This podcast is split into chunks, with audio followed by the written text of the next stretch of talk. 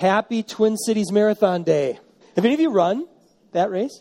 On here? All right, they're out running it, I suppose. Well, I used to be a runner, and my favorite races were relay races.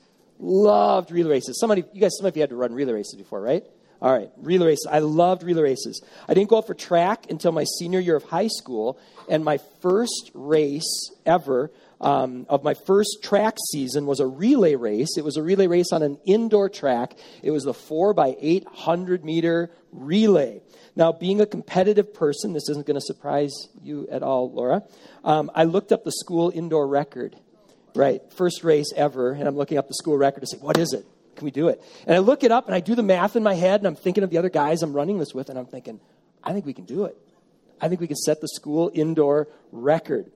But I knew it wouldn't be easy. Um, I've now competed in most races from the 400 meter up to the marathon, and every one of those races is painful. The marathon is certainly the most prolonged pain of them all, but the most intense pain is the 800 meters. Can I get an amen from any of my middle distance people? It is, isn't it? It is intense. To be competitive in the 800, you have to maintain a sprint level speed for about half a mile. And that is not easy to do. And when you hit that 600 meter mark, every internal gauge you have is redlining. Every gauge you've got, every organ in your body is saying, stop. And your mind is trying to tell your flesh, no, keep going, keep going, keep going. Ooh.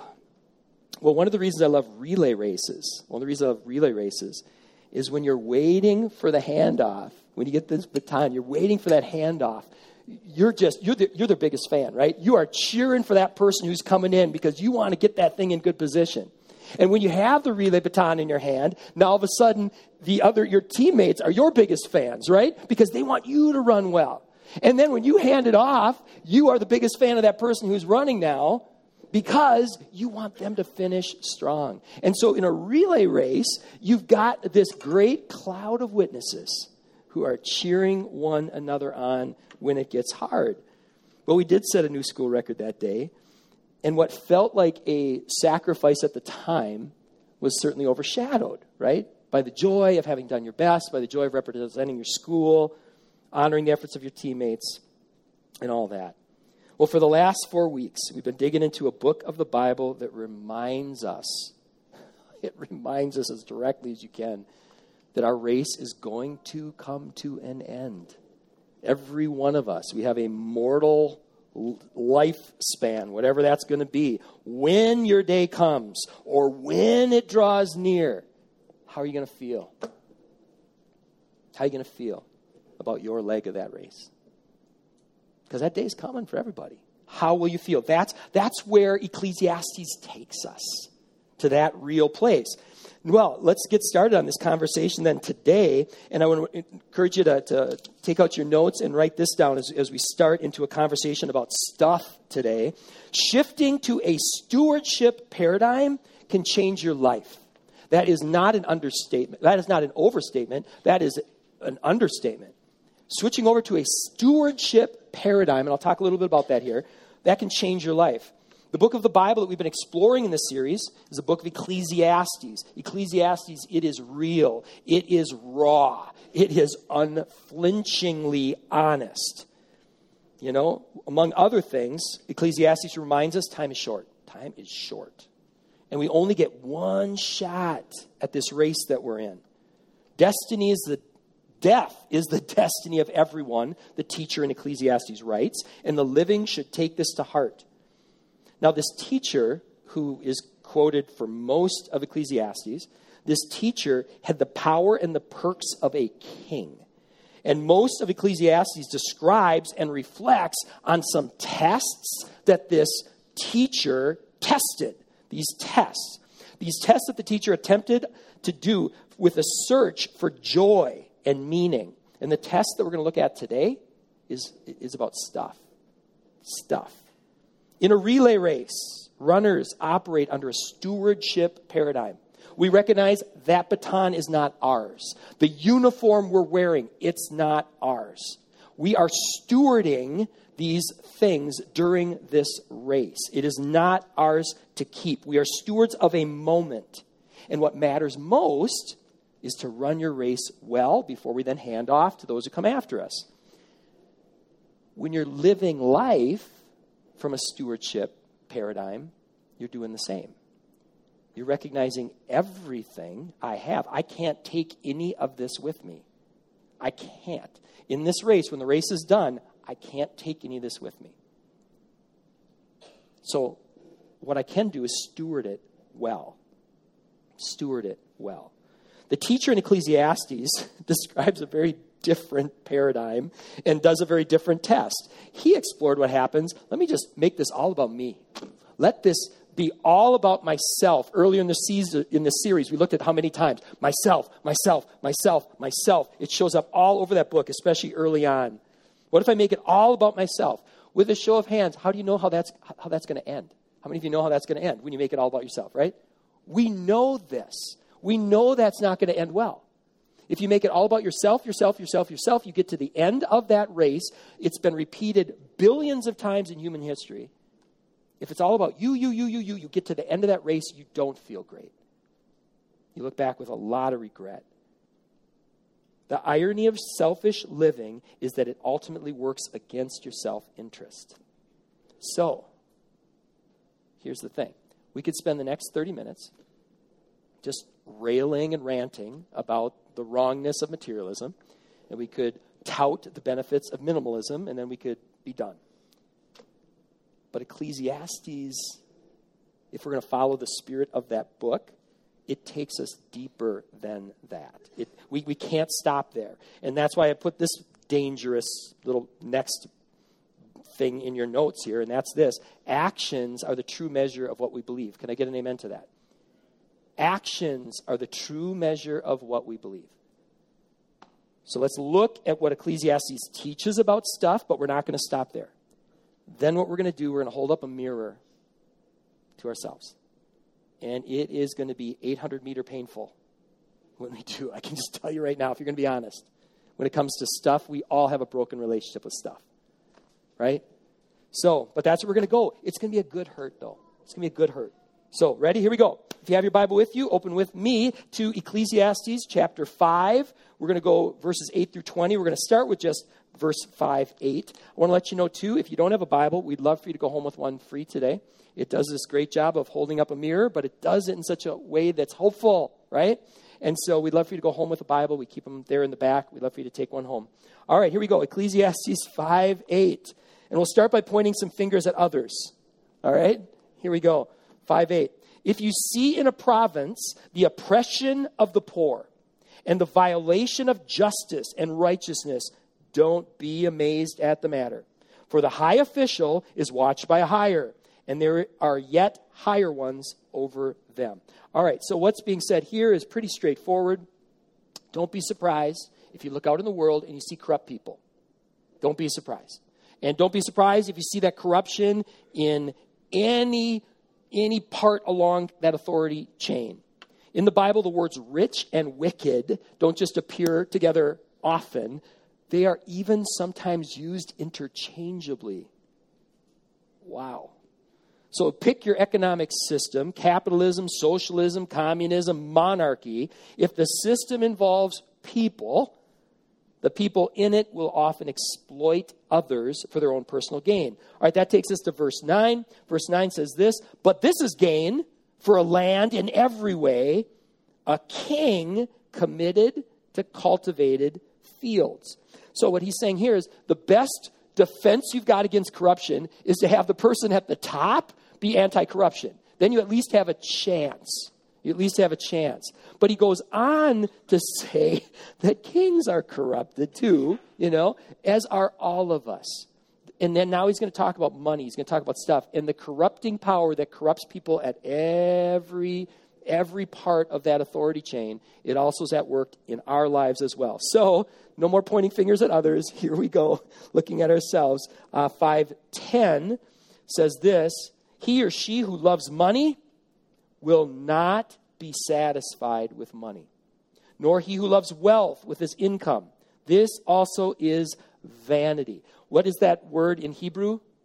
It's hevel. It's that word hevel. It's like a vapor. It's just something you just you can't grab on to it. Countless studies, countless studies validate the finding here of his test.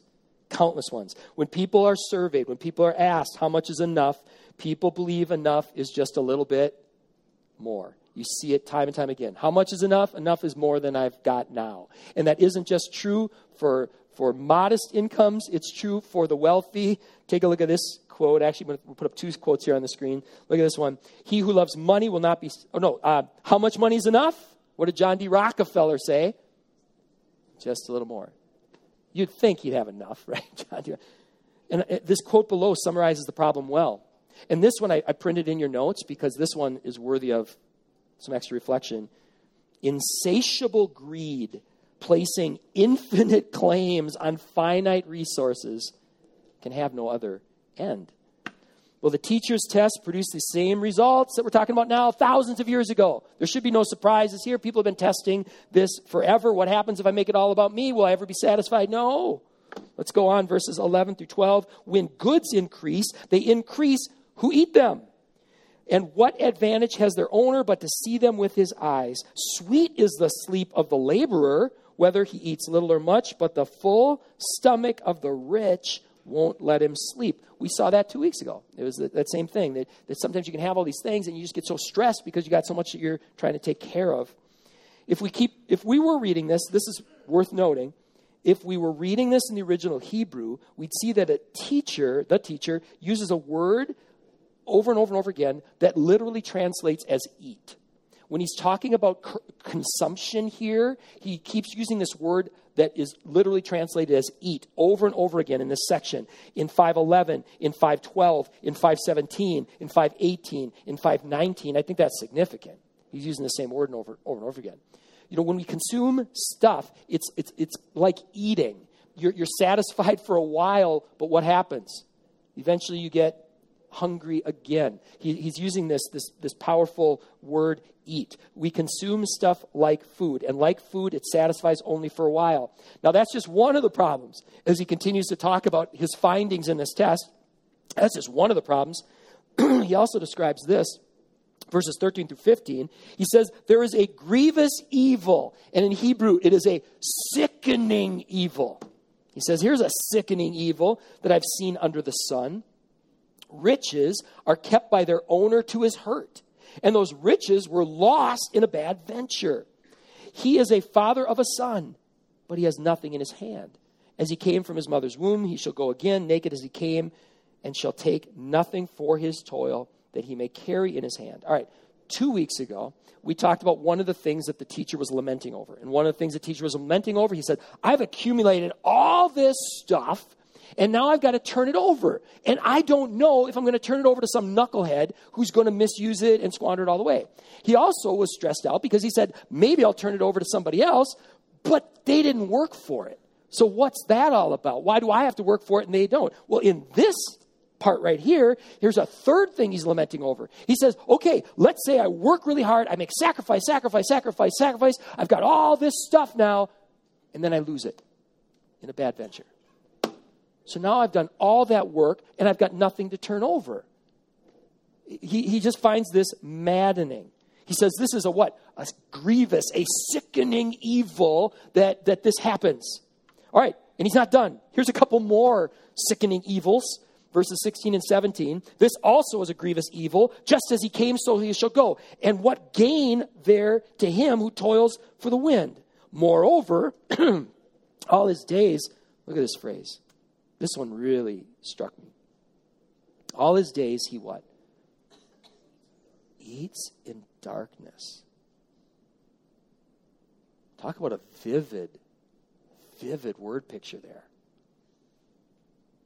Can you, can you picture people that, that you know, or maybe picture times in your own life where you're consuming in darkness? You're, just filling your life with all of this stuff either to chase status, and they don't really care, they're just envious, maybe. You're isolating yourself, you're in darkness. Maybe you are literally eating alone in darkness because you've been working all day and your loved ones are asleep or you, your loved ones are detached. Man, what a saddening, what a grievous evil that is. A person pours out their one and only life, accumulating wealth, And instead of it bringing lasting joy and contentment, it causes stress, it causes sleeplessness, it causes emptiness. Instead of bringing a richness to relationships, it brings isolation, it brings loneliness, it brings despair. They are eating in darkness, blind to what could be. As I was looking at different commentaries that speak about these texts, I came across this quote. They said, If anything is worse than a, the addiction that money brings, it is the emptiness that it leaves. All right. Is anyone at all surprised by the results of this test? No, right? You chase after wealth, you chase after self, you, you just do all these kind of things. This is where it's going to go. No surprises here. And precisely because there's no surprises, then that's the danger. Because we can all come away from here saying, Oh, I know this. I know this. Jason sent me a link um, this week, and I printed some of the findings or some of the stats from that link on the back of your notes so you could take this home and take a look at it. You know, if you, if you surveyed 10,000 Americans and you said, Do you know this that we're talking about? Do you know that chasing after and accumulating all this stuff doesn't ultimately make you happy? If you ask 10,000 Americans this, what, 9,000 would probably say, Of course I know that. Of course I know that. And then you look at these stats. Do we know that? Do we know that? Oh my goodness. Wow. Wow, wow, wow. I once, uh, there's a big gap, I wrote here in my notes. There's a big gap between what we say and what we do. I once heard a story of a new young pastor, and he was assigned to a small rural church. It was his first Sunday, and he got up there and he gave this very well constructed sermon on the Bible. And so, in his tradition, in this little country church, what would happen is at the end of the service, the pastor would go to the back first so the pastor could shake all the hands as everyone went out. And so, of course, everyone with the new pastor, they're like, oh, good job, pastor, good job, good sermon, good sermon, good sermon. Well, the second week comes, pastor gets up there, gives the exact same sermon. People are like, well, maybe he's young, maybe he's only got one, you know, right now. And, and so they wanted to be encouraging and affirming. So on their way out, it's good job, pastor, good job, pastor, good job, pastor. Week three comes. Same sermon. President of the congregation says, I'm waiting. I'm going to be the last person in line, you know? And so everyone files out. Some people like, good job, pastor, you know? President of the congregation says, hey, what is going on here? We gave you some grace on this last one, but three in a row? What are you doing? And the young pastor looks at this seasoned president of the congregation and says, Hey, when you start living it, I'll stop preaching it. Oh. Man, I would have to hear the same sermon every day, you know, because change is hard, isn't it? It's hard. Change is hard. I came across this quote when I was doing my research this week. Here's the thing, though. We, just because it's hard doesn't mean we can't push in, right? It is the breath taking stupidity of sin rather than simply its wrongness that often strikes the biblical authors. Isn't that true for those of you you know, we sometimes we read these things in scripture and they're just like saying, What are you thinking? Right? Here's an example of what that commentator is talking about. Look at these strong words that Paul uses as he's coaching a young pastor named Timothy. Look at the strength of these these words. He says, As for the rich in this present age, charge them not to be haughty, nor to set their hopes on the uncertainty of riches, but set your hopes where? On God, who richly provides us with everything to, what's the next word? Enjoy. Remember that word. Enjoy. With everything to enjoy. They're to do good to do good, to be rich in good works, to be generous and ready to share, thus storing up treasure for themselves as a good foundation for the future, so that they may take hold of that which is truly life. What a contrast here between eating in darkness and truly experiencing life. If we believe something, good intentions become good works. If we really believe it. If we really believe it. I said we'd hold up a mirror. Here we go. We'll put this up on the screens. This is also in your notes. Where are you today? Where are you today? Not where do you hope to be? Not, not where are your good intentions? Where are you today on what we call the stewardship continuum here? Are you at keep all of it. Everything that comes my way is mine. Are you at share some? Are you at, all right, God, you get my first and my best before I do anything else? Or are you at this other place of joyful stewardship? Where are you at today? If Ecclesiastes teaches us anything, it teaches us the only moment you've got to work with is which moment? The one in front of you. That's the only one that's guaranteed. In a world where time and chance can undo anything, right? Except what God wants to happen. In a world like this, all you have is the moment in front of you. How are you stewarding it? This section, this was fascinating. This section uh, in Ecclesiastes that we've been reading, the section that comes right before it is about worship. And it specifically highlights our words when it comes to being a worshiper. It says this. This is this comes immediately before the section that we read. It says this, guard your steps. This is 4 through 7 kind of smushed together. Guard your steps when you go to the house of God. To draw near to listen is better than to offer the sacrifice of fools. When you vow a vow to God, do not delay paying it. For when dreams increase, when words grow many, there is vanity, there's hevel. And it's immediately following these instructions that talk about the words coming out of our mouth that then all of a sudden we see that eat, eat, eat, consume, consume, consume. The words that come out of our mouths matter. What we consume and what we bring into our lives matters too. If we want to be a sincere worshiper of the living God, these things matter. They matter.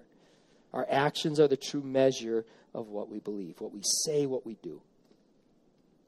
If you want to pursue that joyful stewardship, joyful stewardship this morning, not as a good intention, but as a sincere response that you take in faith, here's three commitments to act on. Three things you can do starting today. Number one, you want to run towards joy. God first giving is the starting line. That's the starting line. Now, this term giving can be misleading. It can be misleading. Why is it misleading? It's misleading because what do we have to give? It's not ours, right? Anything that we have is a gift, including the talents and abilities that we have that can produce and that can, can add to stuff in our lives. Everything we have is a gift. If we're at share some when it comes to our faith walk, this step from share some to God first giving, it is painful.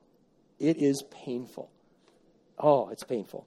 Because it, you have to have our mind telling our flesh that it's worth it. And it feels like what we're doing is we're giving something that's ours to God. If you want to get, though, from share some to joyful stewardship, the pass through, it's God first giving. And if you're not sure what that looks like, we put some resources. There's a, a message series that we did many years ago called Untwisting the Tithe that you could, could check out there. But here's the thing the reason I don't want to spend too much time on this one, here's the thing about God first giving. If you only take that step, then you're not going to get to joyful. You're going to get to guilt, right? Guilt generated or guilt based giving. And as we've often said at Emmanuel, guilt is a low octane fuel, isn't it? It is a low octane fuel. If you're giving out of guilt, that voice in your head gets toxic really, really quick because it focuses on all the myselfing that you could do with that, right? With the stuff. And what a tragedy it would be, what a tragedy it would be for us not to enjoy, enjoy the gifts that God's given us. Look how many times, I mean, we're going to pick up now where we left off in Ecclesiastes. Look how many times joy shows up. This is verses 18 through 20. Behold, I have seen, oh, behold, what I have seen to be a good and good and fitting is to eat and drink and find enjoyment in all the toil with which one toils under the sun, the few days of life that God has given him, for this is his lot. Everyone also to whom God has given wealth and possessions and power to enjoy them and to accept his lot and rejoice in his toil. This is a gift of God. For he will not much remember the days of his life because God keeps him occupied with joy in his heart. You run the race well, you get to the end, and the pain just fades away. If anything, the pain magnifies the joy later, right? Maybe you had that experience. Joyful stewardship is the target. Joyful stewardship. So we want to keep going beyond just the God first giving. All right, and here's a thing that helps so much with that. If you want to keep moving beyond God first giving, meaningful living. That's the next one. Meaningful living. That's the high octane fuel, isn't it? That is the high octane fuel. When you're living a life of purpose and meaning, and all of a sudden you're like, I've got stuff, I can use it for a higher and better purpose. God first giving gets you to the starting line. It's meaningful living. That's your Gatorade. That's your carbo loading. That is putting on your headphones and putting on that song that just makes you go. Right? That's what happens with meaningful living. If there's anything worse than the addiction that wealth brings, it is the emptiness that selfish consumption leaves. In contrast, when you're doing stuff that matters, and that takes all kinds of forms, doesn't it? Certainly helping the poor, but it goes way beyond that. When you're doing stuff that matters, isn't it true that you're not as concerned about these other things, right? When you're doing stuff that matters, the very concept of accumulating stuff for the sake of status or accumulating stuff in excess, it begins to make as much sense as door dashing a Manny's Steakhouse takeout meal, 410 every night just for you, just because you can. Right? It, it, it takes on that kind of silliness when you, when you think of it, if you're living a life that matters. So, God first giving, it gets you to the starting line, but it gets you there with a got to. I have to do that. This is entry level. If you're going to follow Jesus, God first giving is part of that, right? It's the got to. But now you're getting to the I get to. I get to be a part of a life that is truly life. That's where meaningful living takes us. And then that brings us to number three. Oh, hevel less living. It frees you to fly. Hevel less living frees you to fly. Imagine trying to run around that track with one of these things. Can you imagine that? We were um, at a soccer game last night, and I was talking to one of the, the dads, and he was saying he lost 100 pounds in the last year. Can you imagine how much lighter he feels? Right? You don't want to be carrying this thing around the track or hundreds of these things. On those stats that, that I got from Jason, take a look at stat number one. How many items, say it out loud, how many items are in the average American home? 300,000. Do you think there's a couple of those maybe? You think you could buy with 299,000 maybe? Right? Hevel less. Notice I didn't say Hevel free. I didn't say Hevel free. And I didn't say that on purpose. Your goal isn't necessarily to get rid of everything. Great gear can improve your performance. Can I get an amen to that? As a track runner, if you've got better shoes, it helps. If you're on a better track, it helps. Emmanuel Children's Home, if they don't have a kitchen, what are, uh, feeding the kids is a lot harder, right? Many of you, you are stewarding your homes so well. Your home is a place you're welcoming people into. It's a place where great moments happen. We can steward these gifts. It's not about Hevel free, it's about lighter, right? Less. It's about casting off stuff that you don't need or stuff that's weighing you down. Stuff has its place. The key to discern what is to discern what helps us run well and what helps us rest well. If it doesn't help you rest well, if it doesn't help you run well, then why do you have it? There's at least a few items that probably are weighing us down. Here's one of countless scriptures that speak to this. It was part of our worship experience earlier, Hebrews 12, 1 through 2. Therefore, since we are surrounded by so great a cloud of witnesses, let us also lay aside every weight, every weight, and sin, which clings so closely. Let us run with endurance the race that is set before us looking to Jesus, the author, the founder, the perfecter of our faith, who for the what? Joy. Who for the joy that was set before him endured the cross, despising its shame, and is seated at the right hand of the throne of God. There's that word joy again. When we're able to shift our gaze from the stuff to the source of all good things, and the life that He's calling us to, joy follows that. Joy follows that. It's captured really, really well in a really, really old painting. Um, if you're a note taker, you might want to write this down or even look it up right now on your phone here. There's an old, old painting called The Money Lender and His Wife. This thing's old. It's like 15th century, something like that. And anyway, here's, here's, here's the, the picture. It's probably hard to see on these screens. So you might want to jot down the reference so you can see the details that I'm about to describe here. If you only give the, the painting a quick look, what you see is a moneylender, and in his hand, he's got a coin, he's got a scale, and he's measuring this all out. And his wife is distracted by the coin. She's distracted by the coin. But if you look closer and you have a vivid image in front of you, you see what she's distracted from. She has a book in front of her. And if you look closely at that book, that's Mary with Jesus.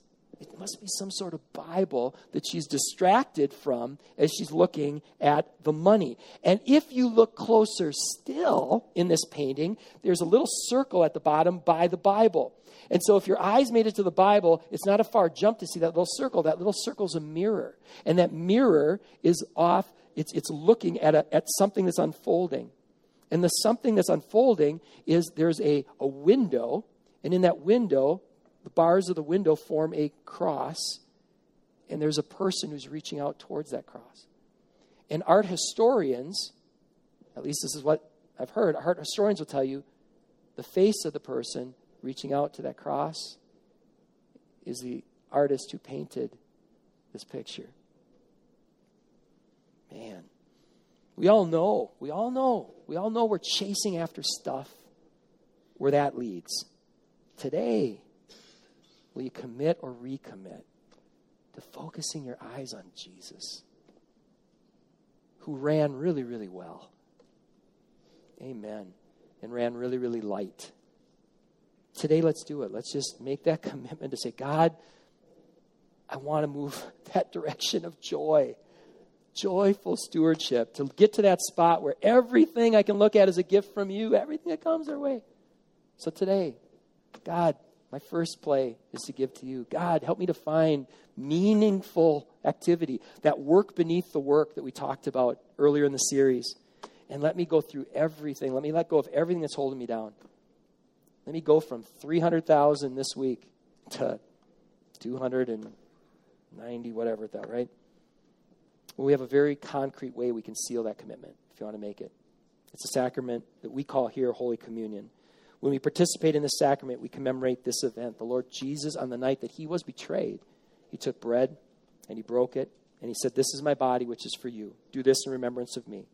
In the same way, also, he took the cup after supper saying, This cup is a new covenant in my blood. Do this as often as you drink it in remembrance of me. For as often as you eat of this bread and drink of this cup, you proclaim the Lord's death until he comes. Now, as we try to say each time we celebrate this sacrament together, the only person at Emmanuel that's going to keep you from participating in the sacrament is you. If you can sincerely pray these prayers that we're going to pray together, we welcome you to the Lord's table today. You know, I, I once heard someone say that a church should feel a lot more like a hospital waiting room than a job interview. In a job interview, what are you doing, right? It's I want to look my best. I want people to see me at my best. I'm gonna I'm gonna tell stories about that one time and where I set a record. Right? That's what we want people to see. a hospital waiting room is very different, isn't it? we come to the hospital waiting room saying, I'm broken. I want help. Help me, right? And we can all share that. Every one of us in this room, we all have a broken relationship with stuff. Please raise your hand if you got a broken relationship with stuff, right? It takes different forms, doesn't it? We all do. We have a broken relationship. Let's come to God on that. Confess it before Him. He already knows. Secrets out. Let's come to him and let's come to him today for the, for the purpose of getting well. That's his desire. He wants you to experience more joy. He wants you to get well. He will send his spirit into your life. He invites us to become part of a community with other people who are broken too. And this is just one. Raise your hand if you got another broken area besides stuff. I got 300,000 plus. You know, that's my, my stat. I can, amen, right? So let's come together to that Savior who wants to help. So I want to.